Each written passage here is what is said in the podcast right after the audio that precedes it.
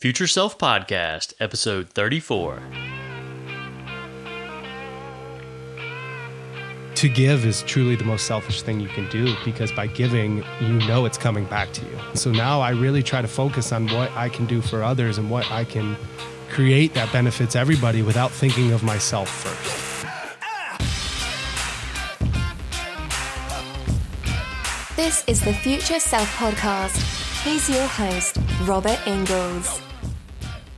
Hello, listeners, and welcome to episode 34 of the Future Self Podcast, your resource for knowledge, insight, and inspiration to make your future self your biggest fan. You know, I should totally start a podcast. If you have ever said those words, then you are in the right place. I am teaming up with Advent Co-working to bring you Advent Podcast University, Charlotte's first comprehensive podcasting course designed to take you from your idea that you have right now to being on iTunes in 4 short weeks.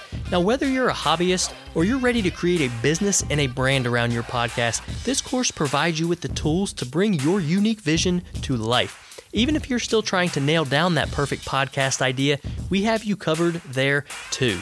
So if you're ready to take your idea and get it on iTunes, go to yourpod.pro to sign up for details. Yourpod.pro. All right, let's jump into today's show. This week I had Matt Holer in the studio. Matt is the co founder of Farmers First Coffee, a socially conscious coffee startup that's putting the focus back on the farmers that are actually growing the coffee. Every bag of Farmer's First coffee comes with the name and the image of the farmer who produced the coffee inside.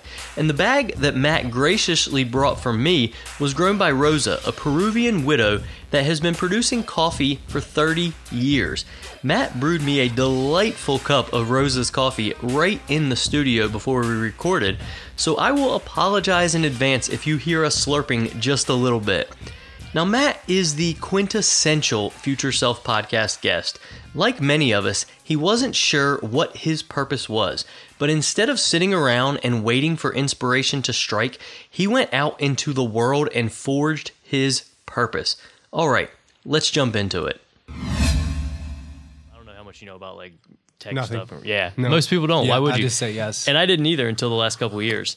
Um, like when I learned about podcasting, I was not what I would refer to as a creative person. Mm-hmm. A story I had told myself my entire life was, "I'm not good at art.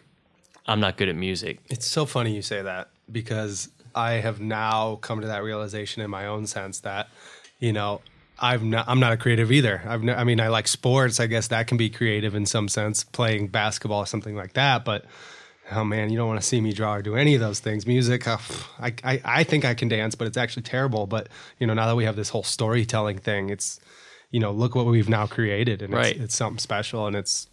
I gotta, I gotta own that now, you know. Yeah. So I'm, I'm in that same boat. It's like never saw it that way before. Right, and that's and I think that that's it's tragic that so many of us spent so many years telling ourselves a story about ourselves that limited us, that held us back. Like I told my, I didn't dance. I never danced. And I, I dated a girl for years that really, really liked to dance, and, and I wouldn't dance with her. Mm-hmm. And I, I, would- I just said I, I don't like to dance. I don't dance. I don't like to dance. Mm-hmm. And that was the farthest thing from the truth. I love to dance. Oh, yeah. I stopped dancing because people made fun of me when I danced, and and then I just kind of internalized that, and I decided I wasn't going to do it anymore. And and that's tragic. Mm-hmm. And then I would try to do other things, and you know I try to sing, and people were like, "Oh, you can't sing," and then I I don't sing now. And then a few years ago, I really kind of had an awakening, and and I decided, you know what, fuck all that. Like I get to be who I want to be. And, and not that I couldn't have always done that, but I just had a limiting belief in my head that I allowed myself to, you know, to, to internalize and keep telling myself. And you know, one of those was I'm not good at music either, and I was like, I'm going to be good at music. And uh, you know, so I got a, picked up the guitar, taught myself how to play, took some lessons, and I'm not going to be tearing up the stage with Skinner anytime soon Certainly. but I can play. like yeah. I can sit down and I can pick around. I can you know play rhythm, and I, I thought that would have never happened in my life. Mm-hmm. So I think it's it's so important for people, and that's one of the things I talk to my listeners about all the time. It's so important to not limit yourself. Mm-hmm. Don't tell yourself those same stories that you've been hearing other people tell you, because the the best and the best way to do that is to just start using the word yet. I can't mm-hmm. dance yet. Yeah, yeah, I like that. because there is anything, there's literally anything in the world you can do almost if you are willing to put in that time commitment to do it. And if you like dancing, dance. One of the things I did uh, when I was single is I wanted to dance, so I bought a mirror. I bought a full length mirror. That's awesome. I put it in my room, and then at night I would watch videos of Usher, Justin Timberlake, and and I would try to get an idea for how they were moving, and and it was so helpful because learning to dance, learning to be in a position where you can just kind of hold and bounce and not you know be a flailing kid out on the dance floor is not as hard as you think it would be. Mm-hmm. You just kind of watch those basic movements, the hips. It's all in the hips. You know, I think I was a shoulder dancer when I was when I was younger, and that's kind of like Yeah, flailing Keep about. it all in here, right? Keep it tight up top. Well, it's kind of funny. It's the fear thing, you know, and especially whether it be dancing. For me, it's been language. You know, I showed up to Honduras in 2013, and I was basically I showed up the first day calling chicken polo, which, if you know anything about Right. Spanish, which I obviously clearly Polo, didn't. pollo. I didn't know a word. And, you know, it was just so fascinating and interesting that, you know, I kind of had this good group of 10 different teachers and I never really had to be forced too far outside of my comfort zone there. And I unfortunately didn't do as good as I should have in studying or putting myself in those situations. Well, go start a business in another country. It's one thing to teach English, but you know, this year was just a lot of scary moments and a lot of fear. I mean, try going on a date with a girl that you know she speaks some english but you know she's not fluent and now you know that that was scary Man, that you sounds like fun. but now that i've done it all the you know all the other situations are are a little less scary now and you know you, you start to just own it and realize that if you're afraid of something you should probably run towards it not away from it you know? Dude, that is such a good quote, and and it's it speaks to the fact that people who do big things started doing something that scared them, Mm-hmm. and and it's a learning process. You say, well, I don't, I've never done that. I'm not the kind of person that does that, and. you- No one really is. I mean, there might be a few people who are just kind of born with that natural charisma, and, Yeah. and we look. I feel like too often we measure ourselves against those people, and, and we don't realize that almost everyone else just started doing it. They were scared, they were terrified, and they did it, and then they got a little better at it, and then they were, they did it again, and they got a little better at it, and then five, ten years later in their life, an opportunity came up that if they had not had all of those weird moments and failures and, and fear, they wouldn't be ready for this opportunity. So you, there's a quote from a book I really liked, Resilience. Uh, it was actually written by the now governor of Missouri. He was not the governor at the time. He's an ex Navy SEAL. But it says, uh, "Your your purpose will not be found; it will be forged." Mm-hmm. And I'm like, that is perfect mm-hmm. because we have this idea that we're going around in life just waiting, waiting to see the thing that's going to be like, aha. Mm-hmm. And what he is getting at there is, you know, you have to get up and go look for it and try new things and make things, and then one day you'll probably just go, aha. I am in the middle of my purpose now. Mm-hmm. And that only exists because of all the things that you did around it. yeah yeah You know, so that, that spoke a lot to me. Well, I like that too. And it kind of even just goes in regards to, you know, there's a saying I like that's, you know, you talk about a job or, you know, living to work type thing, but find a vocation. Find something that, you know, it doesn't have to be fun all the time, but as long as you're inspired and you believe in it, you know, it's not about a job anymore. This is my life. You It's know? who I am. This is this is what I do, you know, Yeah. and that comes in the whole question of divine, defining yourself in, in how do you define yourself? And typically, it's like, oh, I work at the bank or I'm a nurse. You know, it's like you're so much more than that. You know, so you know what, what do you do and why do you do it? Not not what do you do, but why? Right. Right. You know. Yeah, that's like Simon Sinek's book. Have you read that? Love it. Love it. So we good. actually, my business partner made me start with it before we started this whole venture, which I had read it a couple years previously, but before we got into it, that was one of the first things made you did. start with why. Yep, and that's exactly what we've done, and I think why we've had uh, early success. I certainly don't want to say we're successful to this point, but uh, we're on I think way. by the metrics that you're measuring yourself, you're successful, and that's what's important. Success isn't where society tells you you're successful. Success is hitting the goals that you set for yourself. Mhm, certainly, certainly, So- and it's been it's been one of those years where it's it's almost you don't even have the time to write the the goal down on paper, and you're into the next task. But it, it's been awesome. I mean, I, I I can look back on so many things this year that I've just yeah I did this and I did that, and you know, it's really been great. It's been an awesome year. Nice. Well, I uh, I'll sit here all day and just chit chat about uh, the universe and all these things. It's my favorite thing to talk about. Perfect. But uh, let's dive into uh, Farmers First Coffee. You uh, you reached out to me a few weeks ago and told me a little about your company, and I was just immediately, just in the first couple sentences, immediately uh, just grabbed and, and interested to learn more because you know it was obvious that it's a you know you have a socially conscious brand around this entrepreneurship. Certainly. You are interested in not only creating a good product, but you're interested in the supply line being socially conscious.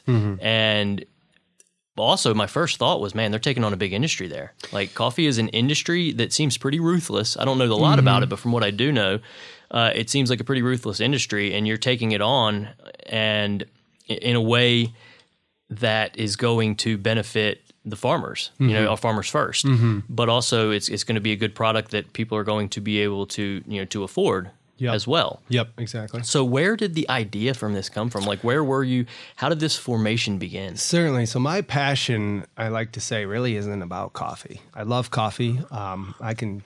I'm certainly educated on it, but you know where my passion really uh, began was actually learning the story about the people behind coffee and this disconnect that I saw. So, it was uh, 2013. I just finished uh, my undergraduate studies uh, back home in Ohio, and I had the opportunity to take an adventure, uh, and that was teaching English in Honduras for a year. And you know, I, I had that typical path beforehand. I was going to go to physical therapy school, and I was going to go do all these things that, you know, we we look at success in a box ass. I was on that path, and then one trip there uh, kind of turn, turned my world on my head. And it was really that first trip, even before I moved there, that um, it was kind of a mission based trip where we were spending time in this middle of nowhere mountain range in Honduras, and it wasn't even a coffee community.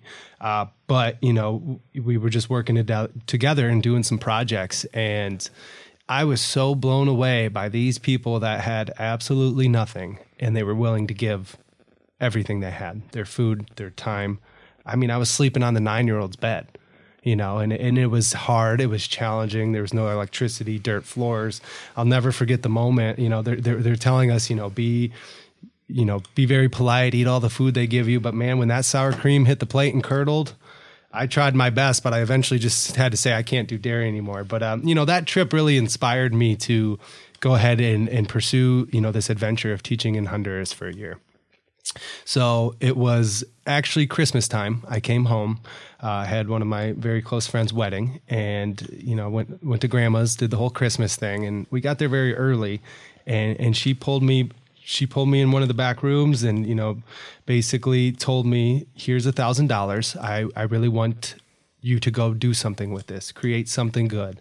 Um, you know, for my life, God has always provided and given us more than you know I swear had been under this statue where I where I hid the money sometimes. So go do something with it. So what ended up happening, uh, I held on to it for a while till I eventually was introduced to a woman by the name of Sister Maria, and she was a woman who runs a more or less a nutrition center uh, called Casa de Angeles or the House of Angels, and she feeds 115 kids school meals each day. So I ended up giving her that thousand dollars, which gave them meat once a week for four months, and it just really, really stuck with me. Like, wow, a lack of meat. We know we don't have that problem here in you know our side of things. No, we do not. And you know, we we did a bathroom project. That's school of 300 kids didn't have a bathroom, and you know, once again, it just this this giving that I continually saw amongst these people that had nothing that just really inspired me and connected. And I started to ask myself, well, why are these people so poor? And well, most of them are employed in coffee. Well, I never really liked coffee before, and I started drinking it there, which was amazing. I saw a totally different drink than what you get at the gas station. and this idea just kind of started to blossom. And um, I really started to learn more. I bought like 10 books a couple years ago, and you know, what do you do with it? Do you start a coffee shop? But no, no matter what, I always found myself telling people this story of coffee farmers and how amazing it is. It was just something that resonated with you, something you saw. I, you I like, "This can't so even cool." really tell you why I, I, I got so deep into it, but uh, you know, I just really, you know, it was just that example that really showed me of this is the way life should be. And it was one comment on my way back was, "Oh, I feel so bad for those people," and it's like, no, not at all. You know, I feel bad for us sometimes being so caught up in our own wants and needs, and you know, never taking a second to look at what your neighbor needs, and you know, those sorts of things that you know, it, it, it is a, a, sad story sometimes, but really it's a beautiful story of both struggles and triumphs of, you know, family, you know, the same things that we share on a day to day basis. But, you know, so that's where it all began. And, you know, I went on uh, to do a few other things over the years. I think that's when my entrepreneurial spirit began. I actually uh, moved home and I didn't want to go do a do a normal job, so I started Holsky's Odd Jobs, where I would go and convince people to let me paint their exterior buildings and pay me money for it and it was mildly successful. And uh, you know, did a couple other things, and actually got into uh, personal training down in Florida from there. And um, you know, that's a whole nother story. But uh, had some health issues of my own that uh, led me to questioning a number of things, uh, which led me back to graduate school. Uh, pursued a master's of public health, specifically in health promotion and education, with a focus on nutrition. And it was about September of you know what 16 months ago that you know it just it started popping up in my head again. Okay you're you're about finished with school. What do you do now? What about that thing you always dreamed about you know? What if what if you could make that real? So i'll never forget it to this day. I called my business partner up robert Durant, uh, who i met in honduras actually. And i said hey man you know he, he knew he knew about this uh, this you know dream of mine. And I said, I, I, think I really want to do something. And he, he said right away, he said, Matt, let's go for it. And you know what? We really haven't looked back since. So. So when you were when you met him in Honduras, mm-hmm. he you had chatted about this idea that you had. Not even terribly. We became good friends over the year. Um, he had a business, a local business nearby the school I taught, uh, so we hung out a lot. What was he doing? Each other. He owns an eco lodge slash brewery called the D and D Brewery. It's an amazing, incredible place. It's absolutely gorgeous, and uh, he actually went from a nonprofit to purchasing a brewery in one of the more unstable countries in Central America, and he has just turned it into something really, really special. That um, not only is an awesome place for you to go experience as a tourist, but you know something the locals are proud of, and really you know has made it a really neat place to check out, and it's good beer too. Very cool. And so you call him and you're having this idea and you say, Hey, I have this idea. And was the idea formed at that point? Was no, it? not even close. We had no idea. It's like, what, okay, so cool. What so, do we do? So what was the basic idea? Like we're going to sell coffee or? Yeah, let's just start a coffee company, right? Um, I don't think we had one. We, we basically started a, a list on, on, uh, Wunderlist, I think it was, and basically said, okay, let's start putting something down on paper. And we did so. We had no idea. Um, how to really do anything. And he, you know, he said, "Well, I'm down in Peru right now. I'm studying in grad school. Um, we did a little bit more research. You know, we always knew we wanted to get back to Honduras, but they have opposite growing seasons. It's a much more friendlier country to do business in than Honduras can be." And oh yeah, they're also the leader in fair trade and organic coffee in the world. So what a great, great case study. Let's start here, move down here, sell your car, do all that stuff, and uh, and we'll get going. So I remember it was January 16th of last year. So we just passed a year full time at this.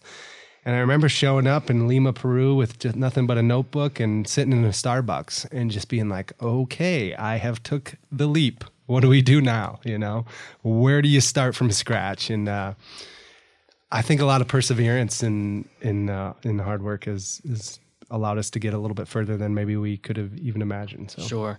And I want the listener, uh, specifically, a few of you have reached out to me, so I know you're in this specific position right this moment to hear it. You're toiling away at something. You don't like what you're doing. You're not happy. You don't see that path forward. You feel like you're treading water and you don't know what you want to do. And, and, and, from what I'm hearing, Matt, is you were in that position. Mm-hmm. You were mm-hmm. doing something, you're toiling, you're not sure where you're going, but you kept at it. You stayed at it. And that's the important thing I want – the listener to understand is it's not success isn't this perfectly golden paved road. It is zigs and zags and uncertainty and fear. And then when that moment strikes, if you have been constantly moving toward it, you're going to be ready to grab it. Yeah, certainly. And I, I have always liked the advice. Well, you, you get kind of this paralysis of analysis. I don't know what to do. And you almost get fear of committing to the wrong thing. Well, if you don't know what to do, you're obviously not doing it. go figure it out. Do something, If do it doesn't anything. work, you can you can go another route. I've done that before. That's for sure. You know, I've been two years into something, and you know what? You just pull the brakes and say this isn't working. But if you're not doing something, whether it be on a volunteer basis or work related, whatever it might be, you got to do something, Right. And you got to start somewhere. And the thing is, after you pulled the brakes after two years, you walk. You didn't walk away with nothing. Oh, yeah. You walked away with two years of experience. Certainly. That probably without that two years of experience, you might not be sitting here. Mm-hmm. Like you might be in a very different place because you didn't do anything. You stayed stagnant. Yeah. So I think it's really important to to move in that situation. So when you talk to your buddy, you move down there, you decide you're going to start a coffee company. Obviously, you know you're socially conscious now. Was that the vision from the beginning? Certainly, because uh, uh, my inspiration coming into this was all about this story and you know this reality that kids don't have food. Um, you know that's that's where my inspiration lies, and that was the entire plan of okay, we're going to start a coffee company. The one thing we did know was it's going to be based around creating a, a fair and equitable coffee company that actually does what it says it does and not just taking advantage of buzzwords for marketing purposes of really being true to that impact we can create and you know there's going to be a lot of learning lessons along the way but you know so far we're we're we're excited with what we've created and what that model is that's re- something we really feel unique and uh, a little bit different than most Now, when you started this model, this socially conscious entrepreneurship model, was there ever a thought of going the nonprofit route? No, um, and a lot of that was out of the you know kind of experiences my business partner saw starting at a nonprofit in Honduras. He spends tens of thousands of dollars on a new water tank for clean water, and it didn't provide a job for someone. And five years later, the you know the nonprofit left, and that tank's broken, and it's not helping anybody. Yeah, and and I asked that more. I, I wanted to address that issue a little bit and see what your thoughts were on it.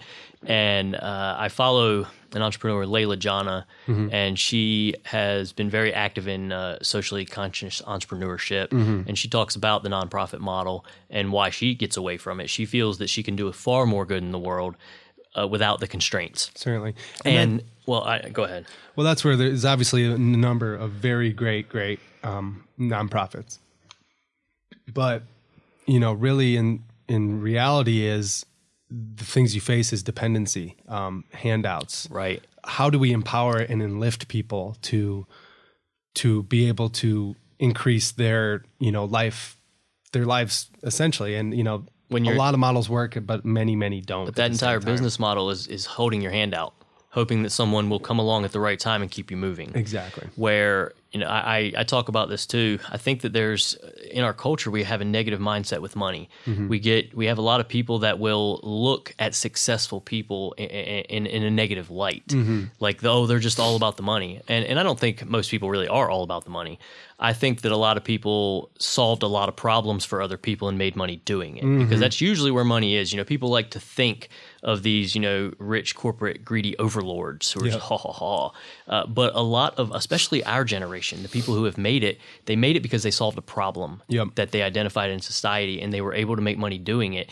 And our generation, and not to say the last generation isn't, but our generation resonates with me because I'm in it. And s- there's so much socially conscious uh, you know, viewpoint going on. So many people are taking that active role in the community and giving back and creating jobs that uh, I'm a big fan as well. And we need to change the way we're viewing it. If people are out there and they're being successful and they're helping the world, looking down your nose at them and being like, oh, well, you're not a nonprofit. Like, why would I ever work this hard? to not be like to to stay in this position. I want the more money I make, the more positive impact I can make on the world. Certainly, So certainly. yeah, that was that was one of the you know kind of my questions. So I was looking through your backstory. You are getting into this, and then you launched a Kickstarter, and it turned out to be quite successful. Yeah, it was. Uh, I tell you what, talk about a learning experience. Kickstarter was awesome and challenging and frustrating. You know, everything in between. It was it was a really wild ride, and uh, um, we launched it um, July twentieth, and we ran it for a month through August twentieth. But really, it started in mid May, and it was you know pretty much mid May, June, and half of July full time before we even you know pressed the button to launch. So a lot of entrepreneurs are turning to that route. Mm-hmm. It's it's becoming very popular, but in its you know as it's getting more popular, it's getting noisy. Yeah. and when it gets noisy, it's hard to get attention. Yep. what strategies did you use to set yourself apart to make people notice and step in and, and really pledge money? Well, I think the best thing we did was uh, treated it like a fundraising campaign. Um, the biggest thing you need to learn, I think, in entrepreneurship that I'm figuring out very quickly is just ask. Um, so we made these extensive lists of basically everyone we know and called them up. Hey, I'm in Peru. I'm launching this thing. I need your help. Um, you know, so don't be afraid. You really need to put yourself out there. And we really had this idea. Okay, this isn't about us. Um, you know, we, we want to create a company, but kind of put ourselves, you know, behind the shadows. Well, that's wrong too. Um, you know, you, you're, you're, this is you, this is a part of it. And don't be afraid to share your story Yeah. that coincides with this in the same sense. Right. And Be we that- learned that quickly too, that, you know, people want to hear that just as much as what you're doing. Um, you know, so that th- those are probably the two biggest pieces of advice, but also in, you know, specific to Kickstarter was you really need to create something that motivates people to pitch in at different levels. Um, you know, so we really did a lot of case studies of what other people did to be successful. And, you know, we had, you know, a bag of coffee ranging from $20 all the way up to, um, you know, I think we did a couple business packages and even sold trips down to Honduras for a thousand dollars. So we we we had ranges. We sold a bunch of coffee subscriptions. Uh, got over 120 people getting coffee from us for a year before we had anything. Talk about a gamble, and you know, a lot of you know thankfulness we have for people to believe in us and, and you know to really put. Uh, put their money behind something that they could get behind and get and believe in whether it was the idea or whether it was us as entrepreneurs. And uh, you know really just being focused on getting it out there as much as possible. Um, the media attention was something i worked very very hard on and so many unanswered emails but you know just keep pushing and keep being persistent and um, you know put the work in Yeah. is the Yeah. biggest thing Well, because you, you think you'll turn the button and things will just happen and it doesn't work like that Right. It- it- not at all I do podcast consulting and I, I work with people launching their podcast and everyone, I mean, no matter who you are, you you have this idea that you're going to launch that first episode and the people are going to come. Mm-hmm. And then you launch the 10th one and the 15th one and it's crickets. And you get you start to get disillusioned. yeah And you're like, why am I doing this? Am I speaking to the vacuum? And and I tell them exactly what you said, just keep at it. Stay at Certainly. it. Do the work because you find out, and I found out, people have been listening from the beginning. Mm-hmm. They're just now starting to make some noise. People listen in a you know in their own cars, in their own homes, and they're not interacting on social media, but they're there certainly and and and it's important to stay at it. And to your point on the Kickstarter of of telling that story, I think that's such an important thing that so many brands get wrong. Mm-hmm. Is they fail to tell their story. They stay in the shadows, mm-hmm. and you see it on social media all the time. And certain industries are maybe worse than others. I was in the legal industry, and I think that they're supremely guilty Yeah. of of not telling a good story. Certainly. You know, a, a lot of the ads you see in your newsfeed are. If you've been injured in an accident, call us. Or if you're going through this, call us. And eh, if I'm not going through that at that moment, uh, and then I, I'm going through it next month, if they've battered me over the head enough, I might remember it. But there's nothing compelling yep to make me remember it. And it's that story that draws people in, even if they don't necessarily need what you're selling in that moment, because that's how our brains work. Our brains are wired to to grab onto that story, and that's what I tell new podcasters. No matter what your show is about, I don't care if it's about coffee yep you need to tell the story around that coffee Mm-hmm. because that is what's going to make people interested. You need to tell the story around your life in that coffee Certainly. because that's what's going to help people get to know you. And as they get to know you, they're going to like you, they're going to trust you. So if you are ready to monetize the podcast or the brand or whatever it is, they're going to be properly lubricated for that sale, Yeah. if you will. Uh, I read a book by Peter Diamandis called Bold. And if you haven't read it, it's great. I mean, it, it really is a great, great book. But he spends a large portion of that book talking about Kickstarter and crowdfunding and the different ways to do it. So if anybody listening is is, is considering getting into the crowdfunding uh, angle, obviously check out Farmers First Coffee because they have successfully harnessed that model. But check out Peter Diamandis' book Bold as well. Uh, I will l- link that in the blog and on the show notes as well. So a couple interesting things of just exactly what you're saying. You know, we worked really hard. We actually were able to do almost fifty-three thousand, which put us in the top one percent of all drink project categories. But you know, we could have found fifty thousand dollars from an investor or somebody. But what it more importantly did was gave us that platform to tell a story, and it gave us over six hundred people that were going to get our coffee. it gave us a true, real customer base that nothing like that was possible before. So it really has changed the way you can catapult right into something. And it, it was, you know, it has its challenges, but it, it, was an amazing experience for sure. And I'm super happy. And um, if I ever do one again, it's going to be in at least another five years. I'm, I, I'm still recharging from that. A lot of work, huh? Well, the, the fulfillment side of things, you know, you know that was just you, you don't think of every single card you got to put in and you know taping i think we sent out a thousand bags of coffee before before we sent out one in a way you know what i mean? It was it was really wild. It was it was crazy hours upon hours. So what was i kind of want to loop back around i guess. When you decided you're going to start this coffee company you decided how you were going to start it was there a moment in time that the fear struck when you said what are we doing? We're taking on one of you know these the largest industries like maybe you know i don't want to call them a cartel yeah. but it is an industry that is well established mm-hmm. and, and, it works like a pretty well oiled machine. Yeah. What was there fear in that moment? Like what are we doing? I don't think of fear in regards to the industry itself more of a personal fear. Um, there was certainly a moment that i actually have not really spoke about too often until now that i kind of a future self podcast exclusive. Here we go. Uh, so yeah, it was it was April, and we kind of were really just starting to get going, and you know we were putting this model together, and I just got a little freaked out personally, like. I'm not sure we can do this. You know, I just came off of grad school. Where am I going to get money to keep, you know, food in my belly? And, you know, all these, you know, things started piling in on me that I, I really kind of you know, started to question it all. And I, I, was like, well, let's go home. I'll go home. You stay here and I'll do the roasting and we'll create a roaster. And my business partner was just like, wait a minute, slow down. You're just scared. Snap out of it.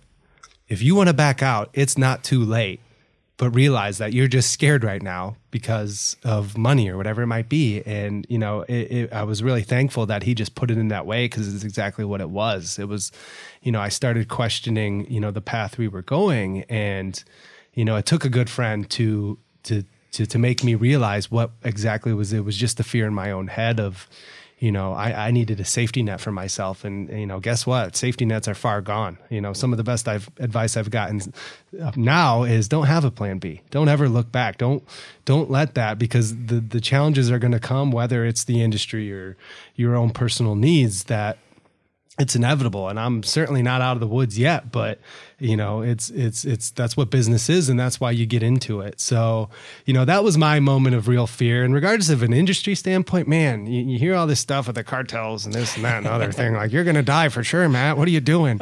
And man, they're just overwhelmingly nice and supportive. And whether it be cooperatives or you know the importers we work with, uh, and obviously you go to a coffee farmer and you promise you're going to pay them a bunch more money, you know, it's an easy way to make friends for sure. But um, you know, and even on this side of things here, um, I'm excited to learn about a lot of the business owners in the coffee industry here in Charlotte, and uh, just over and over, I hear again of what good work they're doing and how great of people they are. And there's there's a commonality within the industry that at least in the specialty side of things, which is only a small share of that market space that we exist in, that um, you know people are really really good. Now it's the big guys that you could squash just like a bug and you never you know you're really really not on anybody's radar at all that you know a lot of these things go forward in regards to poverty and this not but you know ultimately it also comes back to the end consumer of how much you're willing to pay and you know the supply and demand which the economics of it all gets really really thick really quick but uh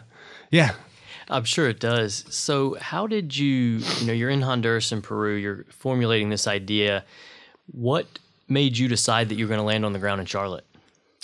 So that was actually one of the first things that ever happened before we had coffee farmers or a way to get coffee here. It was a Google search that landed us in Charlotte. Uh, I had a few ties, but you know, so the way our model works is we use a private label roaster. Um, that we just found the guy that was the right guy for the job. Uh, he shares our mission and our values. That has been one of the biggest things that's led to our success is finding those people that do share those values and you know not partnering up with people in it for just the money and you know so we found him first i'm from ohio my business partner is from virginia And I also have some family here that we kind of looked at the situation and said, let's just go for it. We've we've never had a plan B on that either. You know, it just kind of worked out that way, and uh, uh, yeah, loving it. Excited to be here. To your to your point about not having a plan B, you know that keep kept coming up. That is something I've struggled with as well. Is is going halfway in. Yep and and having that backup plan. Well, I'll just do this, and, and it's really hard to commit to anything mm-hmm. when you're committing to nothing. You yeah. know, when you're committing to multiple things.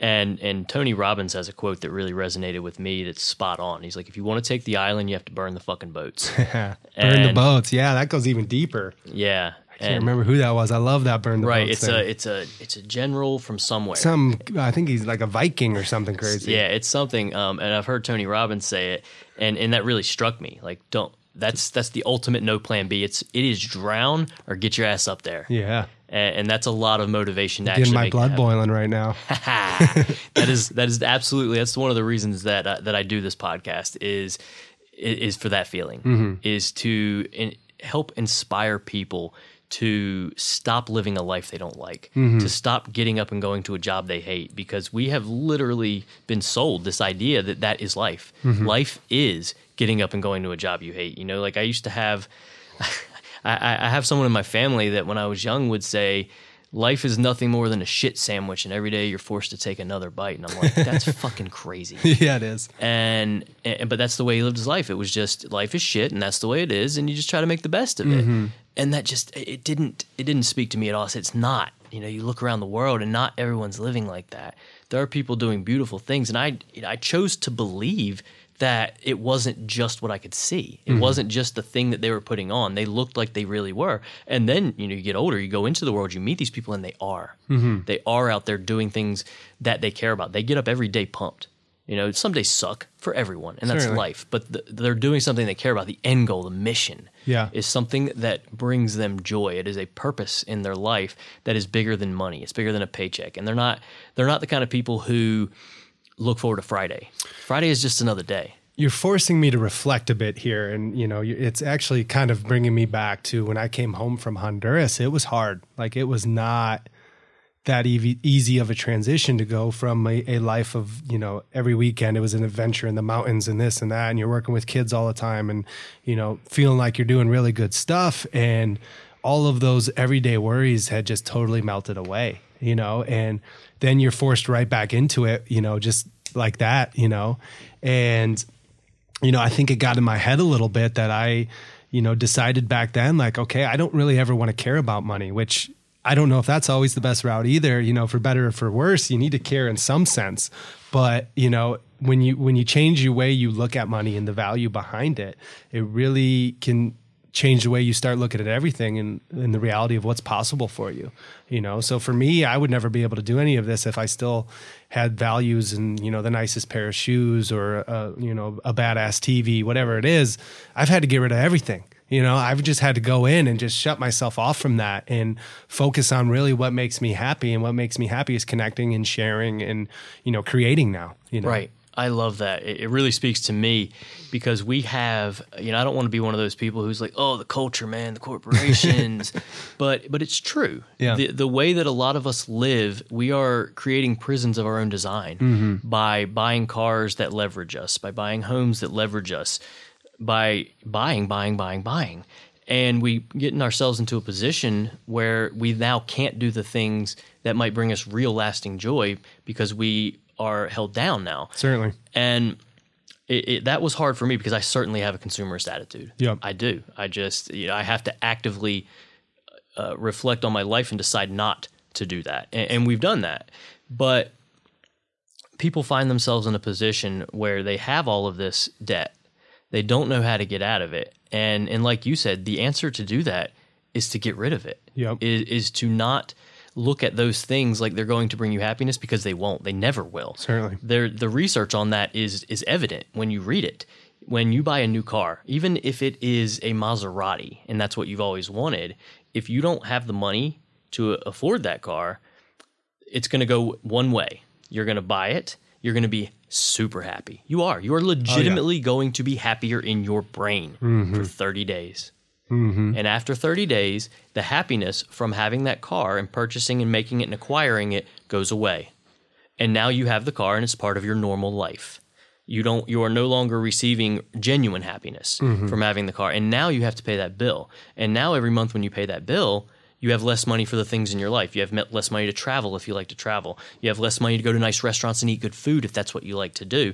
So now not only are you not happy because of that car, you start to resent that car and the way it is holding you down in your life. Mm-hmm. And then instead of coming to that realization, we look for that next hit of dopamine Yep. in buying the next thing because we we do we get happy and we buy the next thing and then we're happy and then it falls off and it turns into this rat race that just buries us instead of taking that approach of stepping back get a mm-hmm. smaller house get a smaller car do the things acquire the skills acquire the experiences that over the course of your life when you look back at your life how many people are ever going to say really glad i bought that car that was too expensive no they're going to say i'm really glad i went to peru and met those people and learned that language Yep. and had these experiences that led to new experiences like just talking about that shit gives me chills No doubt. Have you ever heard of the movie Hector and the Search for Happiness? i have not Oh, you got to watch it. It's really funny. I'm gonna, Um, I'm it's, a, gonna watch that, and I'm also gonna link it on the blog and the show notes. it's a British film, uh,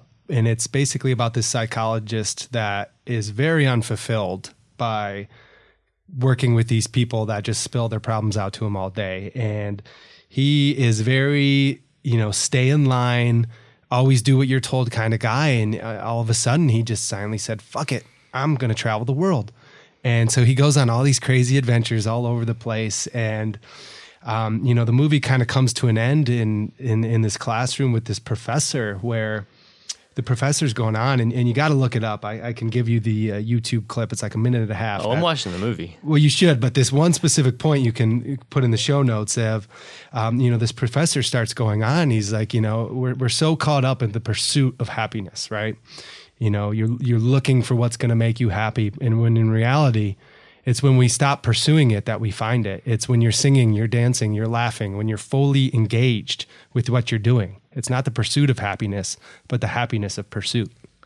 And that just stuck with me in a real way. You know what I mean? Like that was that was something that I, you know, try to remember for sure. Yeah, I love that. And, and I'll kick back to episode 32.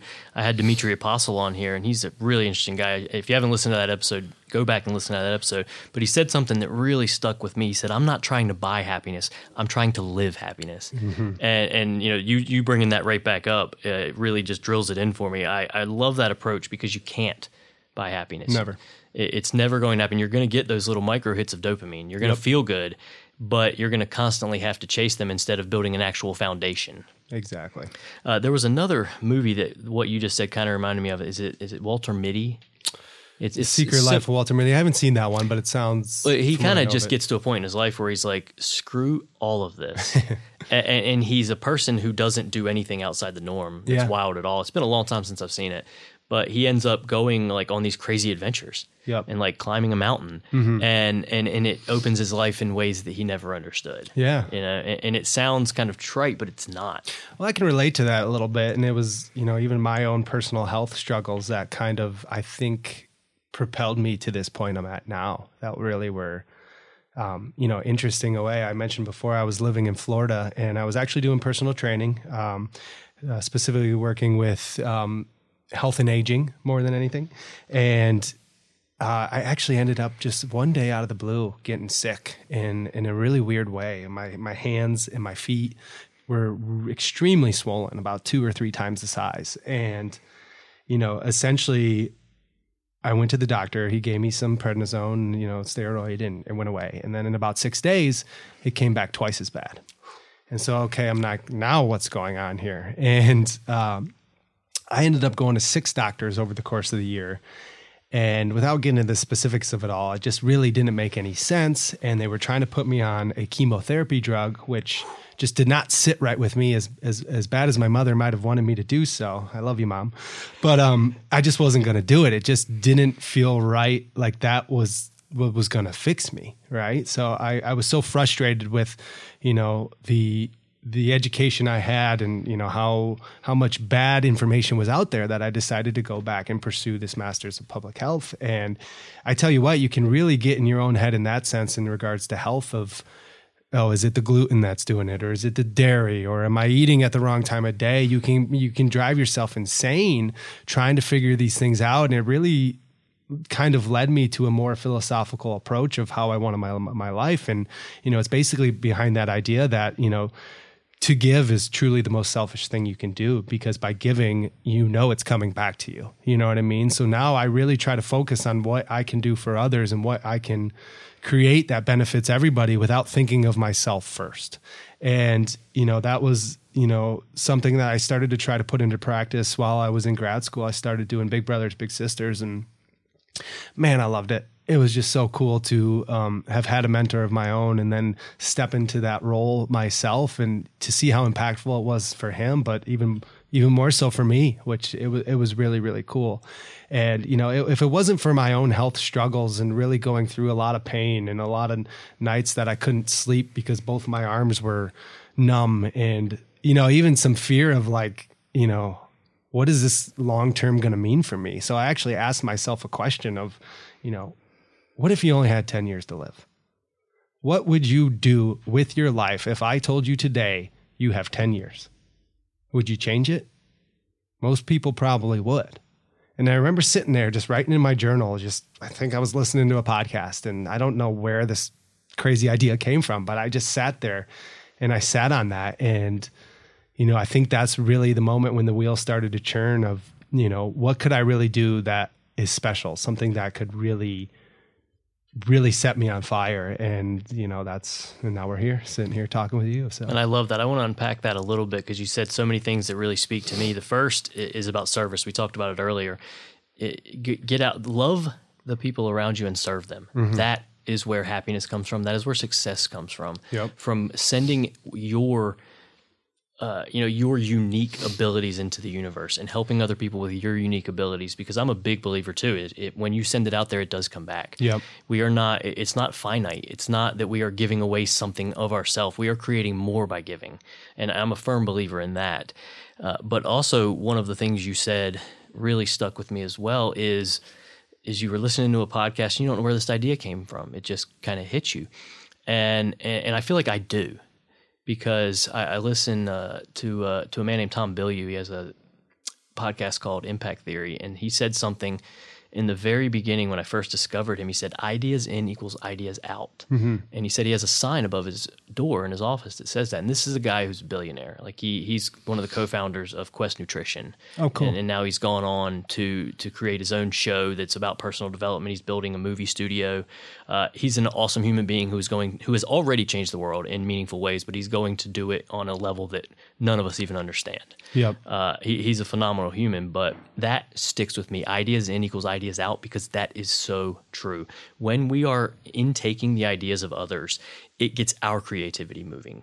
And that is why I'm always listening to podcasts, reading books, consuming some type of content from someone who is a hell of a lot more brilliant than me. Yeah. Because those ideas, without those ideas, I'm not here. I'm not doing this because I am constantly inundated with my own ideas when I'm consuming ideas of other people. That's mm-hmm. that's when I do my best thinking. Is is I'll I'll hit pause and I'll stop and I'll start writing, and then I'll come out with this amazing idea that was just kind of a spin off of so many other ideas I'd had, and it came to fruition in that moment. Yeah. And then every week I sit down and I look at my ideas and I bring them together, and some of them, oh, maybe that wasn't a great idea. Put it on the back burner. But that's not the important part. The important part is getting them out of your head. Stop, mm-hmm. write them down, but get the ideas in first because people say, "Oh, I have writer's block. I don't know what I'm doing," and things like that. And you know that is a creative problem. But at the same time, stop trying to create go out there and and be in the world. Maybe listen to someone talk to someone get other people's ideas in your head because i'm a firm believer in that in finding inspiration in other people and experiences. So before i let you get out of here i don't want to keep you all day because i will. Uh, you were talking to me earlier about the stories of these farmers who are already seeing a dramatic impact in their lives through the relationship that you form with them. Mm-hmm. Uh, uh, tell me a little bit about some of those uh, some of those stories and those farmers that you're working with. Yeah, it's funny everything you say because I remember this idea actually coming from a TED talk. I'll have to look up her name, but it was about a vulnerability and basically it's got to be Brene Brown. Probably. I love her. I think so. Yeah, yeah. yeah, she writes And- a lot of books. And so that was the one that actually inspired me of like this whole storytelling idea and just knowing from a public health standpoint of statistics don't move people, stories do. So uh, my business partner, I believe, is the one that came up with the story of coffee begins with the people behind it. And, you know, we didn't know what that meant at the time. Uh, so the first thing we did was basically went to these farmers and we asked them what they needed. Um, you know, we didn't want something that was going to be, you know, that hand me out type thing. We wanted it to be, you know, an uplifting thing, right? And and there was two things that were so overwhelmingly clear that we needed to do. And number one was that it's just not enough. You know, they they make very little, anywhere from two to three thousand dollars a year for a family of four or five people. And, you know, obviously the economics of where they live is different than here, but you know, that that means a lack of access to food, healthcare, et cetera, et cetera. So, you know, time and time again, they just kept telling us we need a better job and go tell our story. You know, they wanted visibility. They wanted to feel like they're they mattered, like they weren't just forgotten about out here, which, you know, for 25 million people in an industry where most people never think twice about where that cup of coffee's coming from, uh, this is the reality. And the truth is most of them are extremely proud. So, you know, that's kind of where we based uh, you know, our thought process in creating this. And so what we do specifically is we work to connect you, the coffee drinker, to the person that grows your coffee. As you can see, I got a bag right here, uh, which is Rosa's Coffee. She's a coffee farmer from Peru, and we haven't even told her story. We probably need to do that. Um, you know, so she's a coffee farmer from Peru, uh, which is really an awesome story of perseverance. Uh, she is a widow. Her husband passed away about five years ago. Her 21 year old son, Norberto, is the head of their farm another 19 year old and a four year old. And it's just the four of them. Uh, the two oldest boys are studying in university, yet they don't have electricity on their farm. You know, so to to to have two boys in university is not the norm whatsoever, and uh, really an awesome, awesome thing. So you know, when we had the chance to meet her and partner up, uh, we were so excited to do so because you know it was clear that you know I think this could work. I think this could be be really, really good. So uh, we also pay this 50% bonus strategically. Uh, we do it six months after the point of sale. And the reason being is they only get one payment throughout the entire year. So not only is it a very low payment, but it's once. And I could not budget that to save my life if you gave me all my money in one year. Um, you know, so it, it also helps to stretch their income by paying six months after the fact. So uh, my business partner Robert is actually there right now as we speak. He's uh, this week met with two, and today and tomorrow meeting with the third farmer and paying these bonus. And man, we just have some amazing updates to share. So. yeah, and you were showing me on your social media. Where can the listeners go to keep up with these stories? Uh, well, you can check out our website, farmersfirstcoffee.com. We would obviously love for you to try it. Um, it's really, really good coffee. And uh, check us out on Instagram, Farmers First Coffee, and on Facebook, it's Farmers First Coffee Co. And on. uh, yeah, definitely give us a follow. Uh, check it out. Uh, and uh, we really try to tell those stories through the Instagram. Uh, brought a professional photographer with us from Honduras, actually, and uh, really captured it. And that was another thing we did. We sat down with them and did this in depth questionnaire of like 60 questions, and 15 of them or so were coffee specifics. How many hectares of farm do you land? What varieties do you have? Uh, but then we really dug into what are your biggest fears? Uh, you know, what are you most proud of? Who's your hero? And it was so cool to see, you know, the script that we basically were able to create in this, you know, real story, but even more importantly, real relationship we now have. And, you know, I think it was interesting when we came in the first time and, you know, they're like, okay, who are these gringos and what do they want? Uh, I think they're kind of used to people showing up with big promises and then never showing up again. We came back a month later with a photographer and basically said this is what we want to do. Would you like to partner with us? And you know the tone changed. And now you know for us this week to be back a third time in i think six months uh, is pretty cool. So this was an update with Rosa's family. Um, my business partner said, It's hard to put into words how amazing it felt to see Rosa's face light up when she saw her own face on a bag of coffee. And then when I proceeded to pay them a 50% bonus of their market price value, that was great too. I was given a full tour of their farm and was walked through everything they plan to do with the Farmers First bonus payment this year. Plant one more hectare, which is two and a half acres, of coffee on overgrown land so they can produce more coffee and boost their income build a dignified bathroom as they're currently only using a latrine in the woods. They want to install a solar dryer, which is essentially a hanger like greenhouse that allows coffee to dry, protected from the rain, that will also increase the taste and quality and even further their income. Um, In, an, in a video interview, I asked why they hadn't already done these three things before having partnered with Farmers First. They replied, We just didn't have enough money, and the interest rate from the banks charge a loan of 20 to 30% for coffee farmers like us is just too high and then a nice uh, thank you to everyone that has supported us, which I would have obviously love to uh, pass along as well. So to see that happen right now, like boom, we we met you six months ago, and here we are, and you're planning to do all these great things. It's you know it's early evidence of okay, you know we're doing this, and and it's dramatic as we wanted it to be, and it's as impactful as we wanted it to be, and it's you know let's go get as many as we can now. You know we we've started with three here. Our third farmer uh, will actually arrive in a couple weeks, so we'll have three available on the website. Uh, but we have a long term goal of 500 one day. You wow, know, because it, it, it would be hard. it's going to be a long time and a lot of challenges of you know business and entrepreneurship. But if it was easy, everyone would do it, right? Yeah, you got to make it worth it. You know, and you know how do you how do you change something? How do you change the world? Well, you change one person's world, one step at a time, and then you go get another one, right, and another one. Same so. thing. Uh, you know, it's, it's a question that comes up a lot. Is like, how could I ever do something like that? One step at a time. Yeah. Same like one of my mentors told me, he said, you know, same way you eat an elephant. Yep. One bite at a time. Well, and that's where this whole new challenge comes into play. I just moved to Charlotte two months ago and now, you know, our model basically exists to do a wholesale distribution of, you know, let's get rid of this volume and go get more farmers and come back to the same farmers year after year. Right. That, you know, essentially I am just going all over the place and I have no idea where I'm even at, just knocking on doors, not having any real connections in this community quite yet, but showing up every day, man, it's it's it's, it's a smaller community than you would think, you know. So, you know, big small town. Yeah, no doubt about yeah, it. Right on, man. Yeah. All right, for listeners of the Future Self podcast, Matt is offering 10% off of a bag of Farmers First Coffee if you go to farmersfirstcoffee.com and use the promo code Future Self. And that is going to get you some of the best coffee I have ever tasted.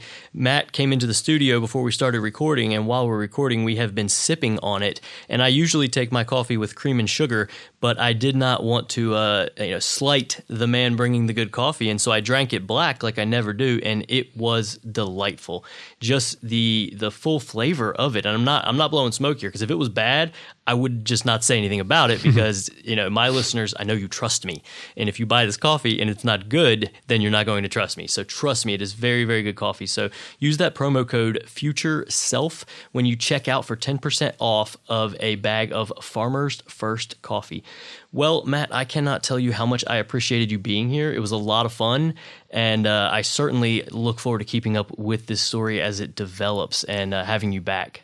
Definitely, so, I'd love to do so. I can't thank you enough to just have the platform to share it, and uh, you know, this is awesome. You're doing awesome stuff, man. Keep it up. All right, right on, buddy. Thank you. What a story Matt has. I love his spirit. He didn't wait for life to come to him he went to it. I encourage you to take a page out of Matt's book. If you're not happy with the life you're living, it is time to start doing something about it today. Now, I'm not saying quit your job and move to Honduras tomorrow, although that does sound badass.